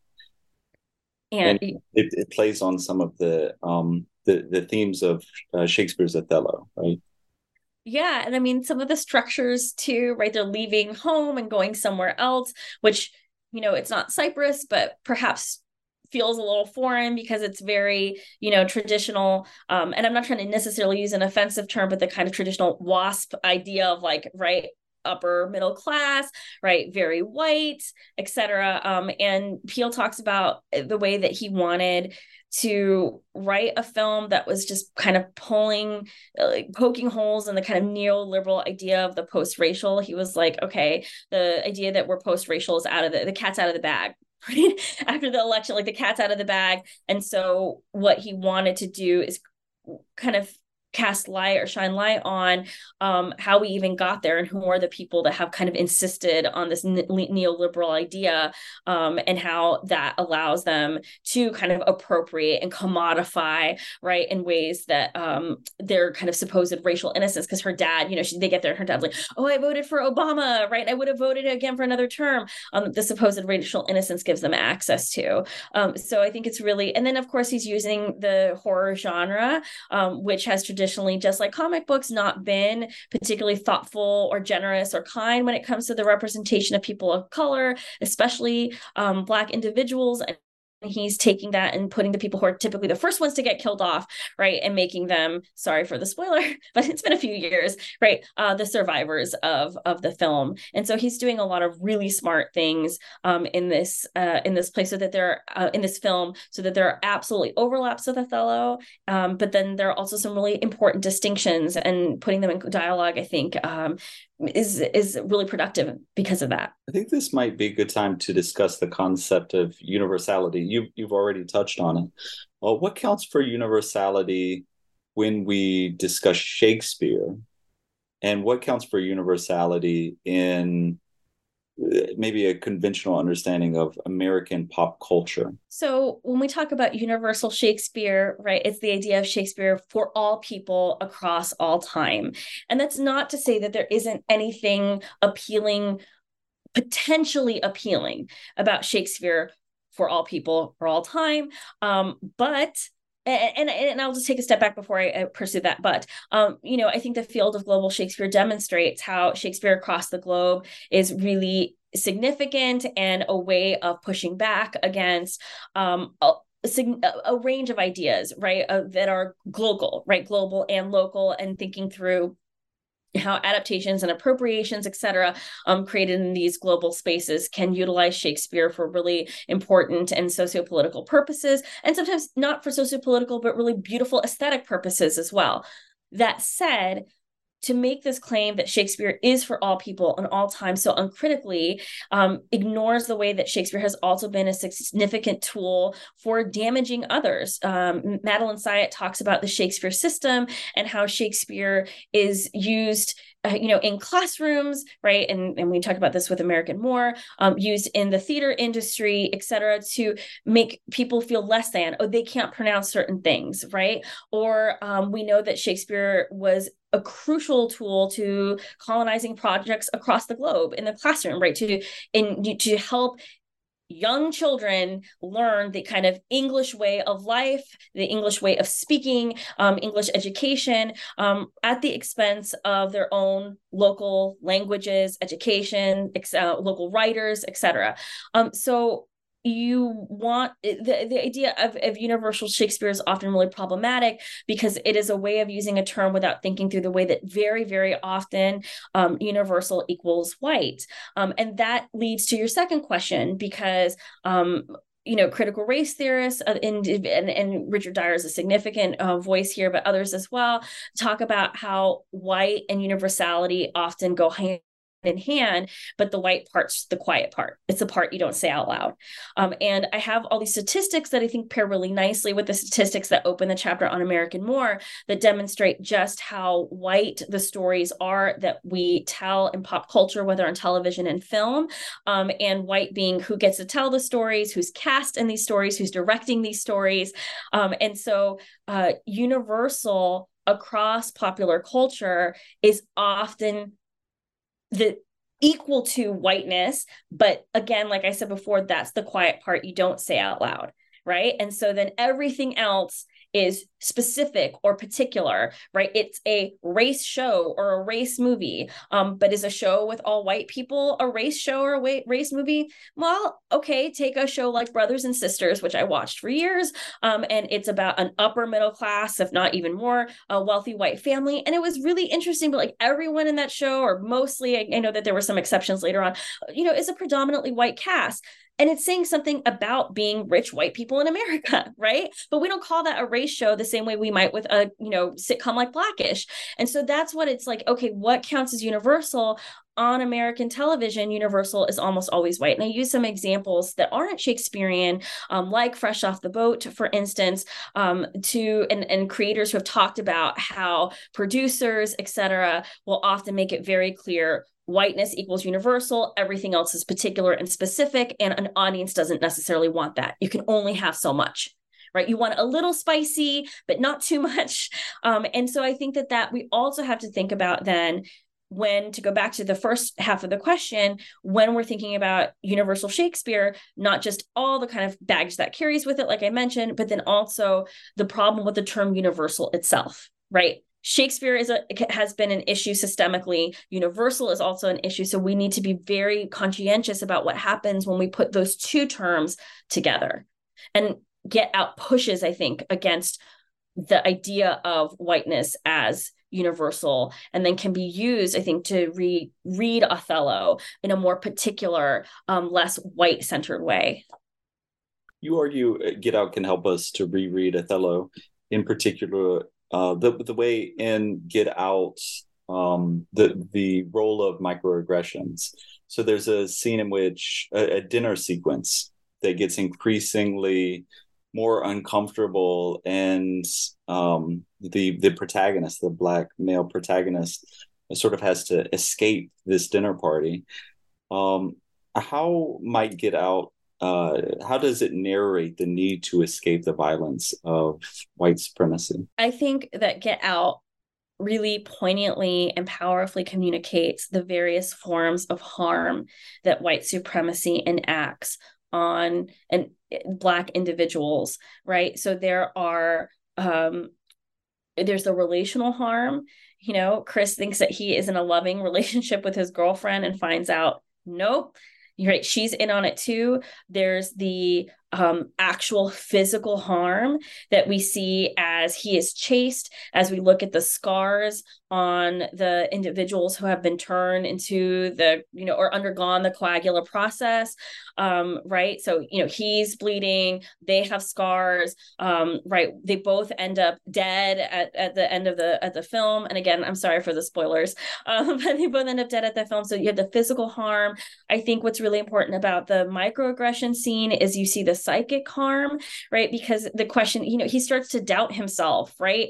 Um, like, oh, is something off here or maybe i'm being paranoid right? But microaggressions build and fuel that paranoia and what the film demonstrates is it's right right? It's not just paranoid like his friend goes to the police is like something is off here. And they're like oh you're just being paranoid. And it's like no right he's right something is wrong. Um and so it shows the psychic harm. And so what you really see is like the the pressures that because let me back up and say when people look at Othello, it's like, oh, but he's, you know, he's in command and they're calling him in the middle of the night because he's so important and he's so powerful that they need him to fight for Venice.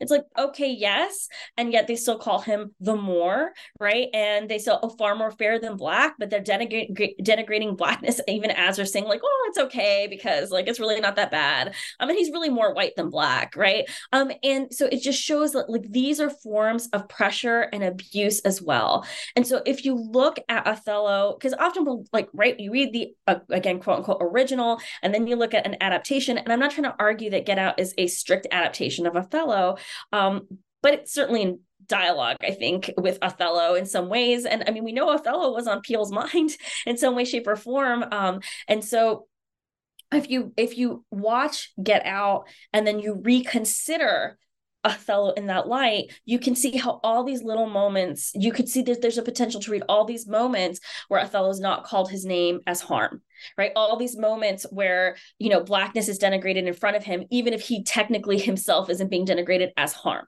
right? Moments that are very explicit saying you bewitched my daughter. You're foul to look on. How could she ever love you when she didn't love these really other good looking white men right as harm? Um, and it's a way to get back to dealing with that desdemona problem. You see it's not just like oh the desdemona you know oh she cheated on him. He's living in a society where he's constantly under stress. He's constantly under different forms of attack, even if a piece of what he offers Venice is valued. And I get it. So people like, well, that's psychologizing a character. Okay. Well, it also allows us to think about how you might reconsider the play and reperform it, right? What if there was a performance that stressed all those moments as harmful instead of just throwaway moments, you know, in a room as they're creating tactics for dealing with um, what's about to happen when, you know, they're about to go uh, into conflict, right? Um, what about, what if there was someone who took that adaptive revision, as we talked about in a, a past chapter, and really thought about a version of Othello um, that did more with those seemingly minute moments, but moments that can, as Get Out shows, be very painful, right? And put you under stress um, that are uh, that and and harm right i don't just not just plain stress but like in, in serious racial harm and then personal harm. Um and and i don't know you know i will i will just say because people always ask me well, what would that othello look like I'm not a director. Um, so I'm so happy to for the day where I might be able to see that, but I haven't seen that Othello yet. Though I've been told I should watch the new Othello by the National Theatre from the UK. Um, and so I haven't seen that. Uh, and I'm hoping to be able to watch it because I think it's from what I've been told is trying to do some of exactly what I'm suggesting um, here. Uh, but that's one, there should be more there's that mo- early moment in Get Out in which the Allison Williams character um, sort of comes to the defense of her of her boyfriend Chris um, w- when they're stopped by cops. They're stopped by a police officer, and she sort of um, says, "You know, why have you stopped him? Why are you questioning him?" But we discover later that it, she had an ulterior motive. That she's trying to erase the paper trail that would connect her to to Chris. I wonder, could that possibly inform a, a revision or a, or a, a um, restaging of the the Senate scene in Othello or something like that? You know, I think that it could. I think um, it's interesting to to think about. I don't. I don't think that Desdemona in the play is as calculating as as the character in the film and yet that doesn't mean that desdemona does not have her own purposes for wanting to be with him right that her love can both be genuine and also selfish at the same time. Um, and that's one of the things that I think that Desdemona, the operetta, does really well in demonstrating. Like she's in pain because the woman that she comes to know as Saran um, has died, um, and she sees the same luster uh, in in what she calls Barbary's eyes in Othello's eyes. And so there's like a very clear in the opera Like she is longing for the only person who seemed to love her, the only person who gave her care. Um, she's longing for that after it's been taken from her, um, and finds it in him. And that's not to say that again, it's not to say her love isn't genuine. He tells her horrible things about himself, right? Um, about his life at war, about what he's done, the sexual assault he's engaged in against other women, um, and she's accepts him and says, I can't forgive you, but I will love you in this space and that still doesn't mean that there aren't selfish elements of her love which we see right? And so to go back to your question i do think that there can be um, versions of like where you see that you can you can have these questions of like what is what shapes desdemona's love? And and there is this one moment um, and I'm forgetting. I'm sorry that I'm forgetting this the the minutia. Um, but I'm in the Royal Shakespeare Company Othello, um, Iqbal Khan's Othello.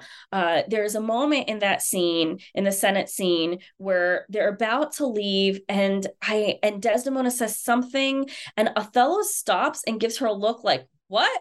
And then you know like and and and um and then they kind of carry on but it was like like it was a, a, a tiny moment where it was like he was kind of calling her out on like what are you saying? And i think more of that right potentially showing his discomfort or the way that what she's saying is not okay right just because she said something is not okay um could be really significant. Like, what does it mean for her to say, I saw his visage in his mind? Like, why can't you just see, like, you're saying, oh, I really saw his true self, like, not on his, you know, body, but in his mind. Like, oh, okay, but like, why not in his, in his body, right?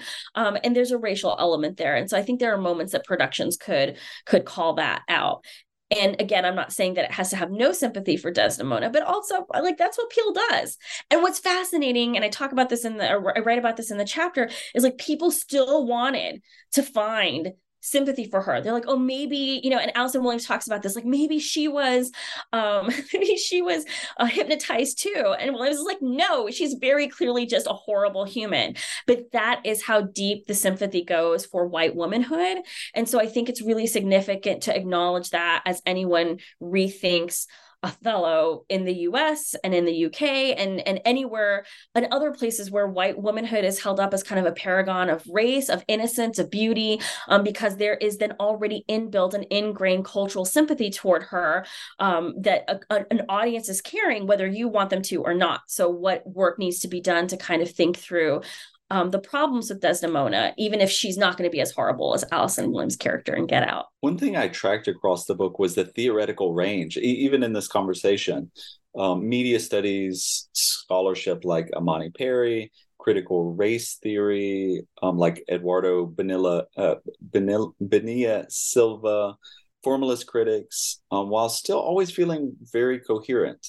Um, how did that diversity come about? And how did you synthesize these different uh, methodologies so smoothly? I appreciate you asking that question because it kind of it goes back to uh, uh, just part of the earlier discussion we were having where i really wanted to demonstrate and i'm not saying it doesn't already exist but i wanted to add to the archive of rigorous engagement with um, contemporary popular culture and performance and the significance of that work. Um, and I think that that takes really thinking through what tools are going to elevate a reading of those works that aren't just I'm going to describe something for 20 pages. Because yes it's important to describe something but and then what? So now you've described a performance you've described a film you've described a comic book right and why is that significant?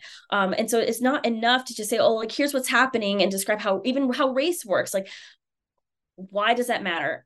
How does this tie in? Um, because it's part of a network of connections and this is kind of where I, am thinking about how to continue some of this work with next projects.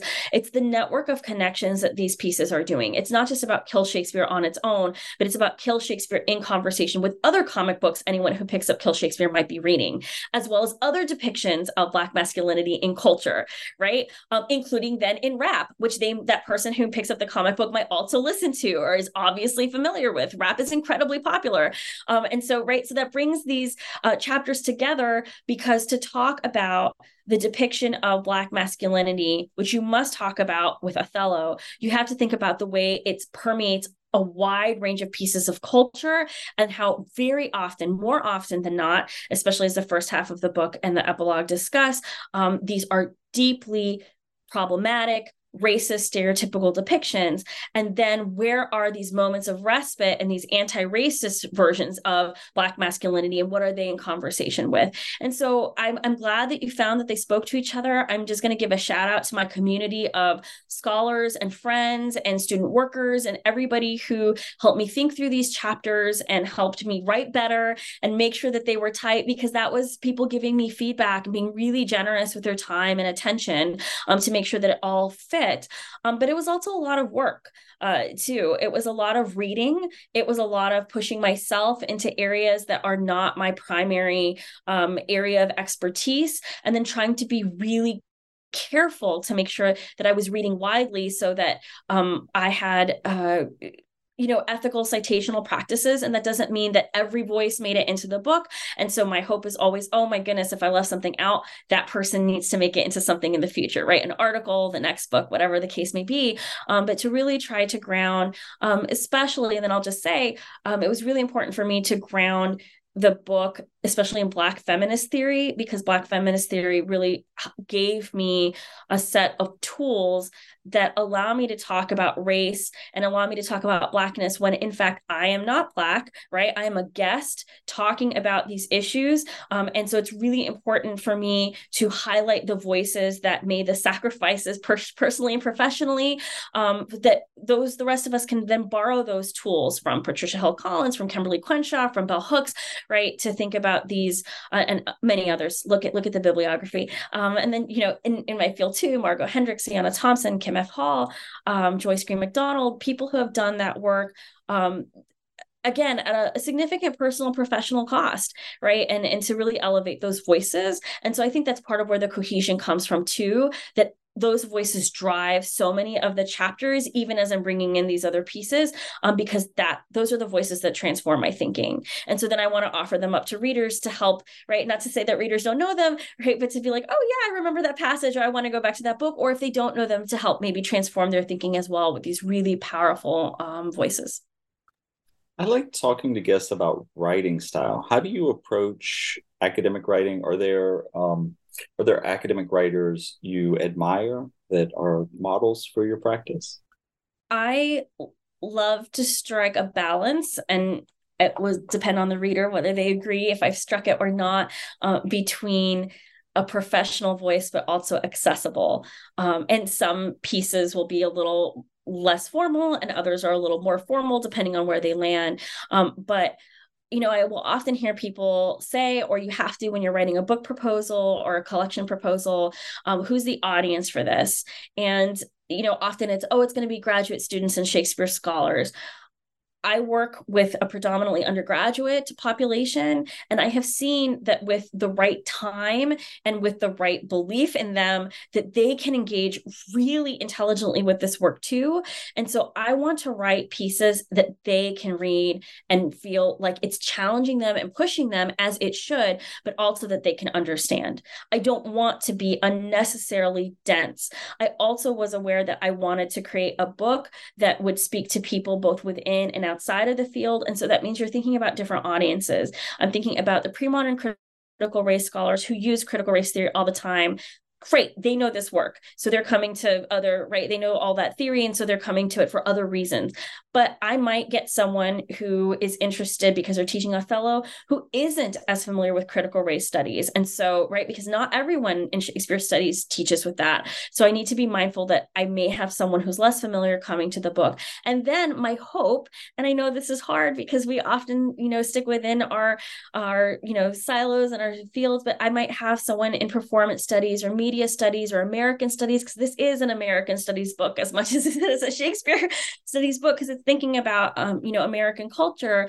Um, American these are individuals who also need an inroad. And so I want my work to be able to reach a wide range of audiences. And so I want to create a style that's as appealing as possible. Um, and that means I try to be engaging and I try to be accessible, but of course also professional um, and to model that. And so, you know, you asked, I've already kind of mentioned people um, across the podcast that have been really inspiring to me.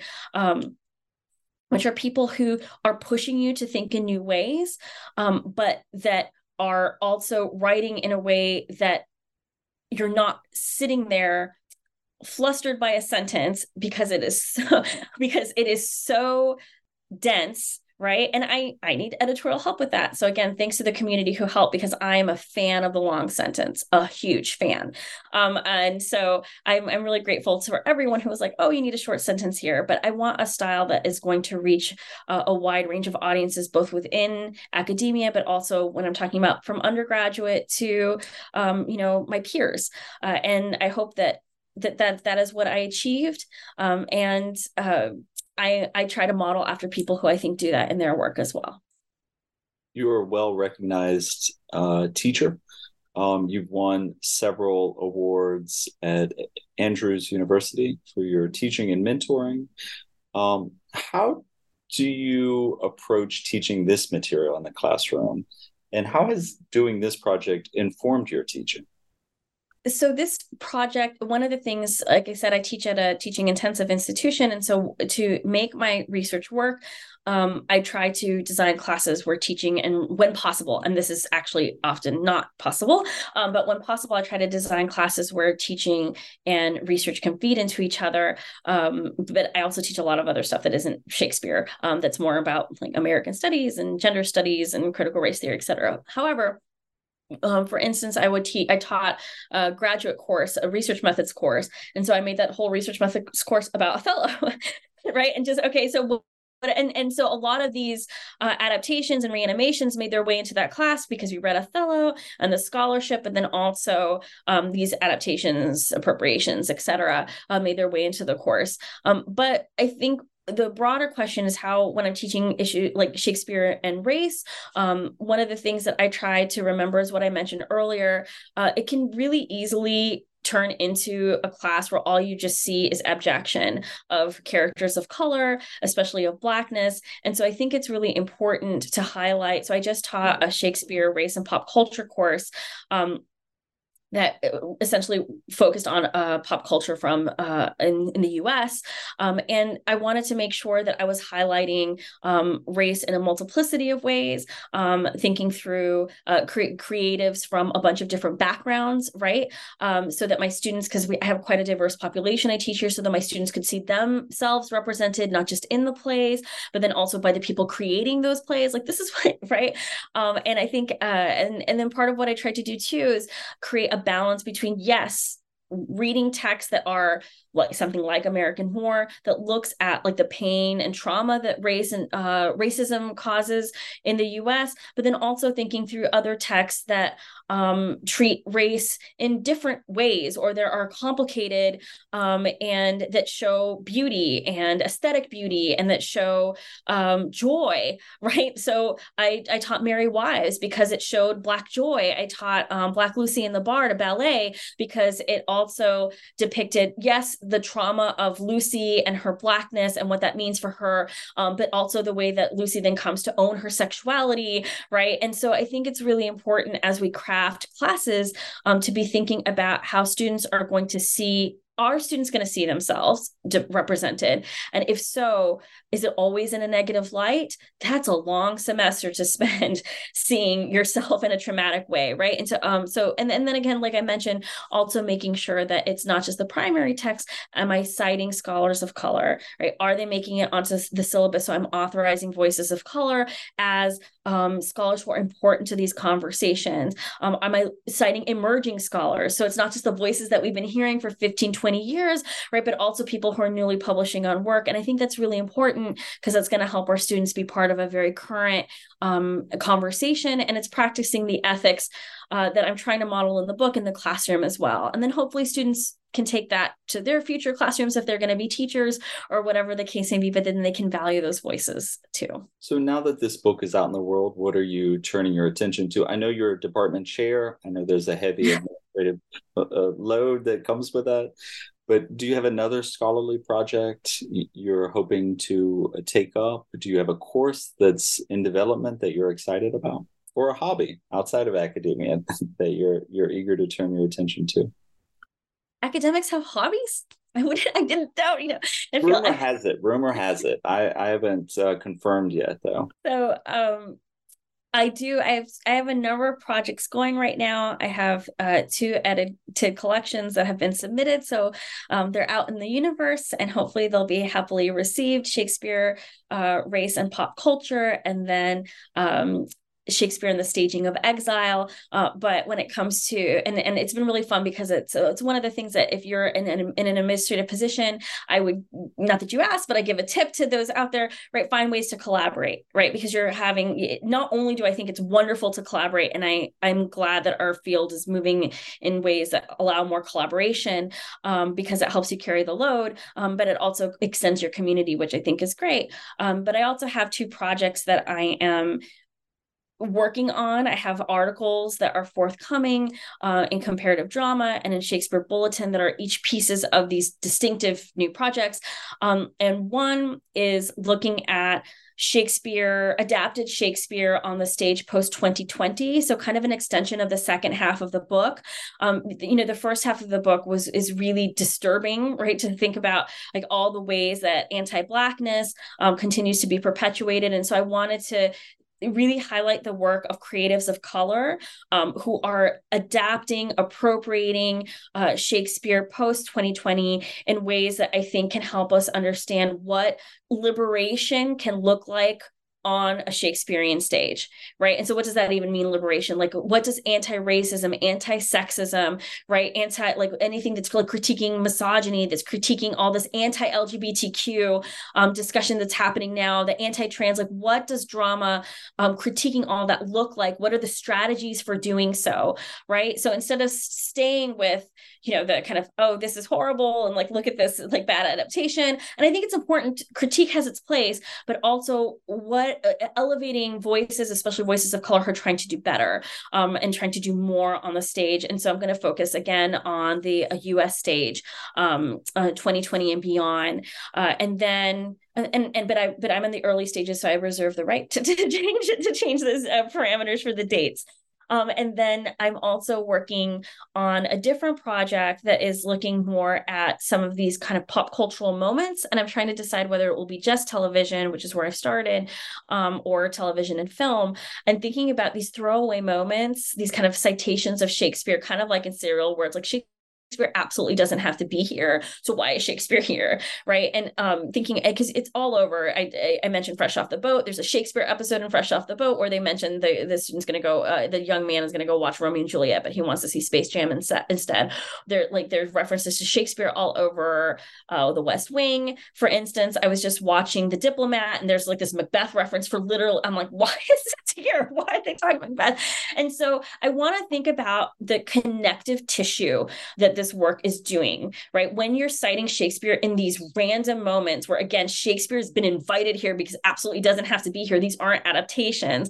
Um, what what work when it comes to race, when it comes to gender, when it comes to sexuality, um, are these moments doing? Who is saying these Shakespeare lines? What is the point of them, right? Who recognizes them and doesn't recognize them? Um, because this creates a kind of connective tissue where Shakespeare then becomes associated with all these other ideas of like who is the great man or right what is an appropriate you know what, what do diplomats do and know? Um, and so i want to be thinking about that. And so that project is interesting because i'm hoping like shakespeare's a through line but maybe a little less central right? It's more just like where does shakespeare take us? Um, and what are the kind of ideas about identity that shakespeare is being used to prop up right and to to support uh, today? So those are the two projects i'm thinking about but i'm still at the early stages of both. So we'll see which one which one takes uh you know the most time in the schedule in the next in the next year but right now i'm kind of exploring both at the same time. So the illusions article is coming out in shakespeare bulletin you said so the the one um, I write on the the one thinking through drama and is coming out in Shakespeare Bulletin, and then the pop culture piece was inspired by some work that I did for an essay that's coming out in uh, comparative drama on Shakespearean edu- edutainment, um, and that kind of inspired me like oh okay there's these other elements um, out there. And so i'm kind of thinking through some of some of that. So it'll it's and, and we'll see which one which which one kind of gets the most momentum in the next year, but both are going to happen. Oh, Not awesome. in the next year. Both are going to happen in the next, you know, years. Right. Uh, but but we'll see which one the 2023-2024 school year uh, is kindest to. Excellent. We'll keep our eyes out for both of those projects. Uh, thank you for coming on the podcast, Vanessa. Thank you so much for having me, John. It's been such a pleasure.